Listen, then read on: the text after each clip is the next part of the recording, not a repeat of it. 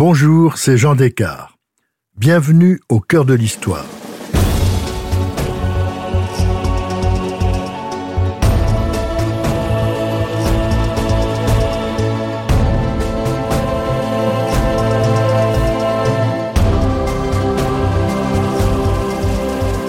Dans ce quatrième épisode, toujours en deux parties, de notre série sur les conseillers de l'ombre qui ont influencé les puissants, je vous raconte comment une Américaine à la réputation sulfureuse a provoqué l'abdication du souverain britannique à la veille de la Seconde Guerre mondiale.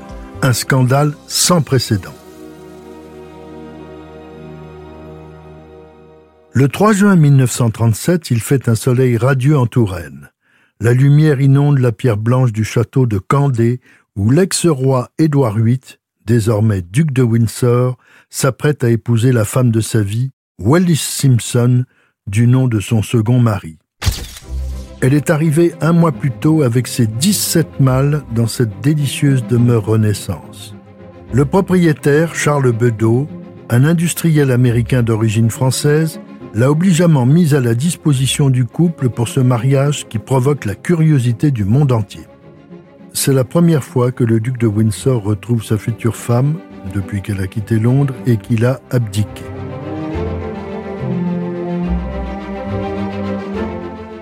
Il aura fallu attendre près d'un an et demi que le divorce de Wallis soit prononcé. Pourtant, ce jour tant attendu n'est pas tout à fait celui que les mariés avaient souhaité. L'Église d'Angleterre est alors opposée à une cérémonie religieuse pour les divorcés dont le ou les ex-conjoints sont encore vivants ce qui est le cas des deux ex-maris de Wallis. Il a donc fallu trouver un prêtre qui accepte de bénir cette union. C'est finalement le révérend Jardine qui s'acquitte de la tâche. Quant aux invités, ils ne sont pas nombreux, à peine vingt personnes. Le nouveau roi, George VI, frère d'Édouard, a interdit à tous les membres de la famille royale d'assister au mariage, même le duc de Kent, son jeune frère si proche d'Édouard, et le cousin Louis Mountbatten, qui aurait dû être garçon d'honneur. En revanche, une horde de journalistes et de photographes de presse se bouscule aux grilles du château. Ils en seront pour leurs frais. Le seul photographe officiel admis est le déjà célèbre Cecil Beaton. Il réussit le tour de force d'être ami de la mariée tout en continuant à être le photographe préféré de George VI et de son épouse Elisabeth, la plus farouche ennemie de Wallis.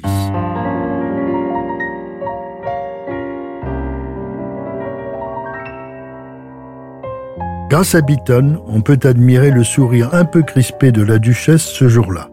Elle porte un élégant ensemble de crêpes bleu Wallis et un étrange chapeau que même Cecil Beaton a jugé horrible. Le marié, sublimement élégant dans sa jaquette avec œillet blanc à la boutonnière, arbore quant à lui un air inquiet. Visiblement, ce mariage n'est pas très joyeux. Le couple exilé et honni de son royaume va devoir imaginer une drôle de vie. Mais comment Wallis Simpson a-t-elle subjugué Édouard alors qu'il était encore prince de Galles et provoqué une crise d'autant plus grave que la situation internationale est très inquiétante à l'époque Un séisme où amour et politique ont été dangereusement mêlés.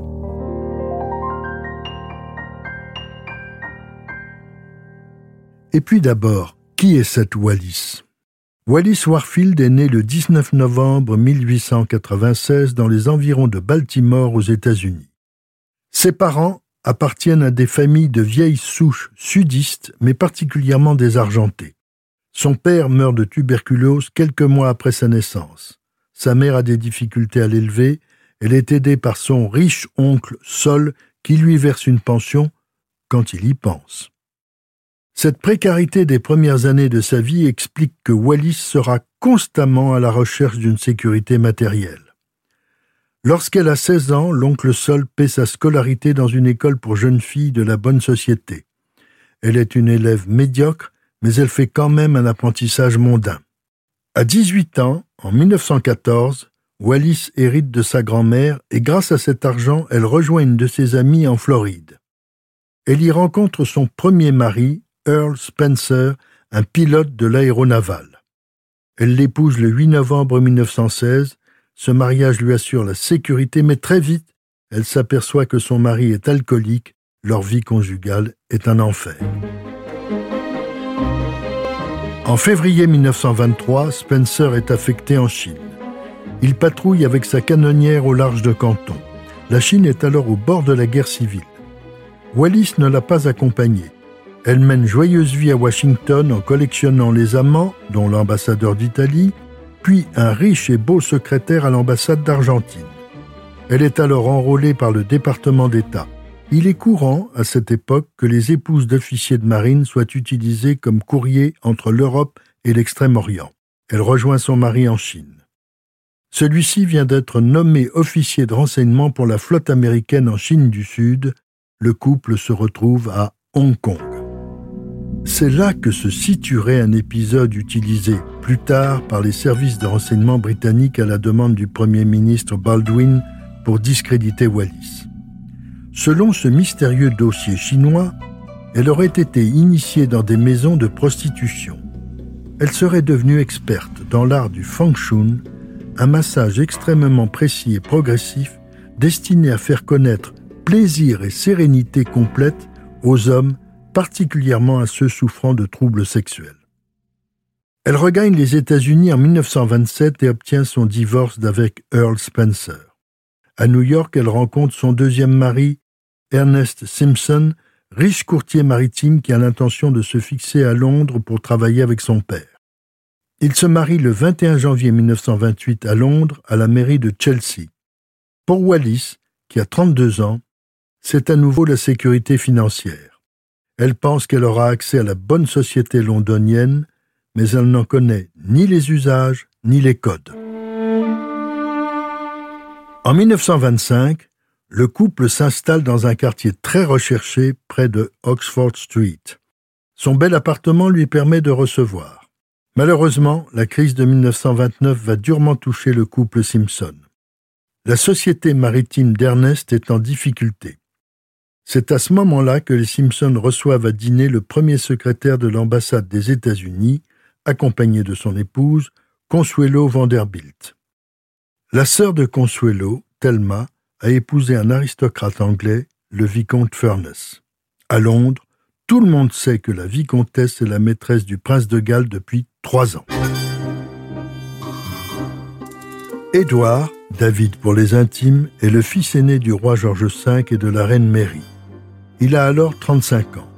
Il n'est pas grand mais séduisant, blond aux yeux clairs, très élégant et plein de charme.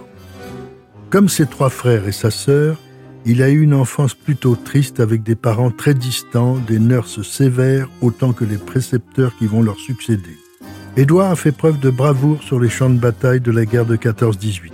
Un peu trop d'ailleurs, au point que le ministre de la guerre, Lord Kitchener, va lui rappeler qu'il est prince de Galles, l'héritier du trône, et qu'il ne doit pas s'exposer. Édouard collectionne les maîtresses. Il les choisit toujours mariées. La première aventure qu'on lui connaisse, juste après 1918, est avec Freda Dudley Ward. La dernière titulaire de la charge est Thelma Furness. Quelque temps après le dîner avec le diplomate américain et son épouse Consuelo, cette dernière invite les Simpsons à une chasse donnée le 10 janvier 1931 en l'honneur du prince de Galles par sa sœur Lady Furness. Wallis est terriblement excitée à l'idée de rencontrer le futur roi. Elle s'exerce à faire des révérences même dans le train qui la conduit à la chasse. Elle est déçue car Édouard s'intéresse peu à elle. Mais il se revoit à plusieurs reprises, notamment le 10 juin, à Buckingham Palace lors de la soirée où on présente au roi et à la reine un certain nombre de personnalités généralement triées sur le volet. Grâce à ses amis Furness, Wallis a réussi à être invité.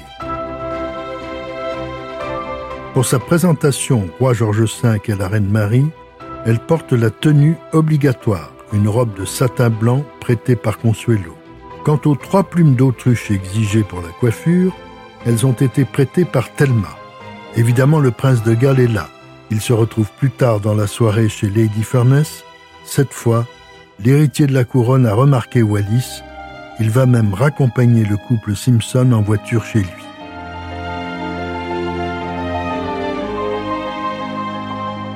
Petit à petit, les Simpsons vont faire partie du cercle intime d'Edward et Thelma. Dès janvier 1932, le prince vient dîner chez eux. Il apprécie tellement la soirée qu'il ne repart qu'à 4 heures du matin après avoir invité le couple dans son refuge appelé Fort Belvedere.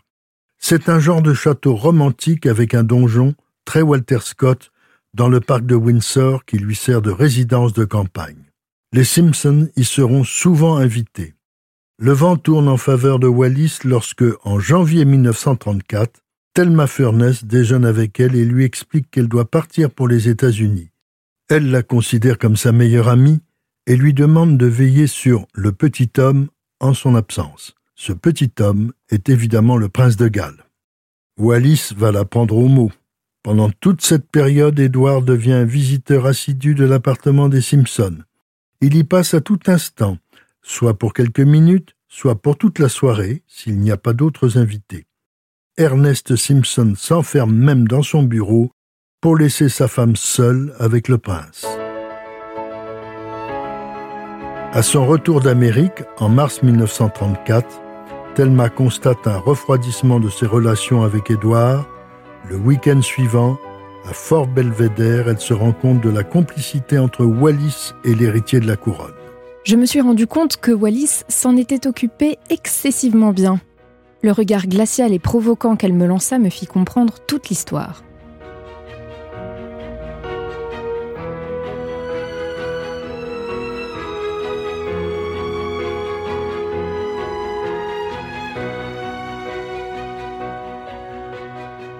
Exit Thelma.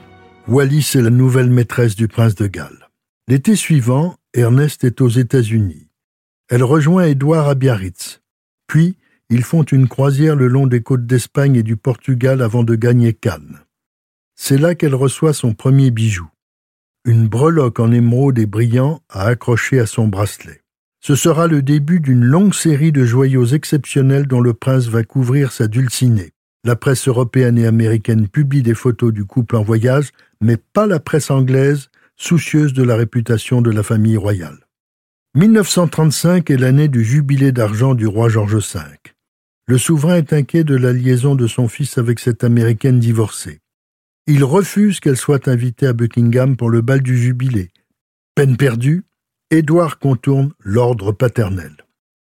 Au début de l'année 1936, l'état de santé de George V se dégrade. Il meurt le 20 janvier.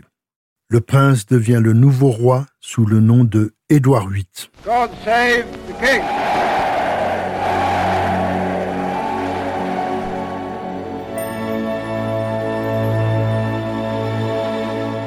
Le monarque n'est pas très assidu à sa tâche.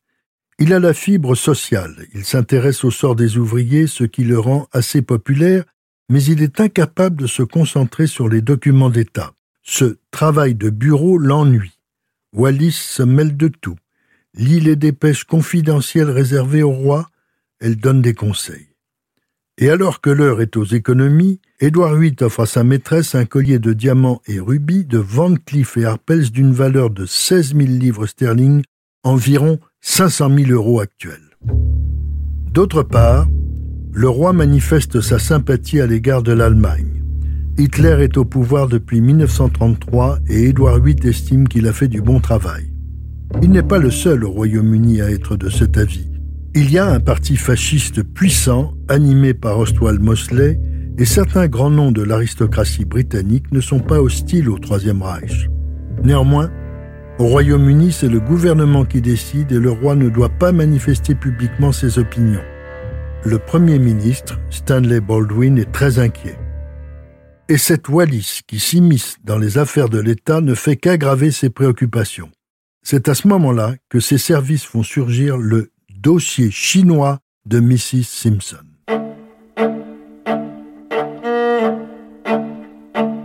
L'été suivant, le roi s'affiche avec sa maîtresse lors d'une croisière à bord d'un yacht en Méditerranée. Là encore, la presse mondiale couvre l'événement, mais pas la presse britannique. Wallis devient trop présente. Le frère du roi, le duc d'York, futur George VI, ne la supporte plus. Elle se moque des rondeurs de la duchesse et des boucles de la petite Élisabeth, la future Élisabeth II. Pire, elle envisage de divorcer et d'épouser Édouard VIII. Ce dernier supplie même Wallis de hâter la procédure pour qu'elle puisse être sa femme avant son couronnement prévu le 12 mai 1937, Il pourra ainsi la faire couronner reine. À la mi-octobre, le roi reçoit son premier ministre pour discuter de ce qui est devenu une affaire d'État. Baldwin lui montre des lettres de protestation contre le comportement outrancier de Wallis. Édouard n'en démord pas. Il l'épousera. Le secrétaire général de la puissante union des syndicats, Ernest Bevin, déclare alors Nos gens ne permettront pas que Mrs. Simpson, même divorcée, devienne notre reine. Le peuple n'aime pas qu'il n'y ait pas de vie de famille à la cour. Un bras de fer est engagé entre le roi et son premier ministre. Lequel des deux va l'emporter?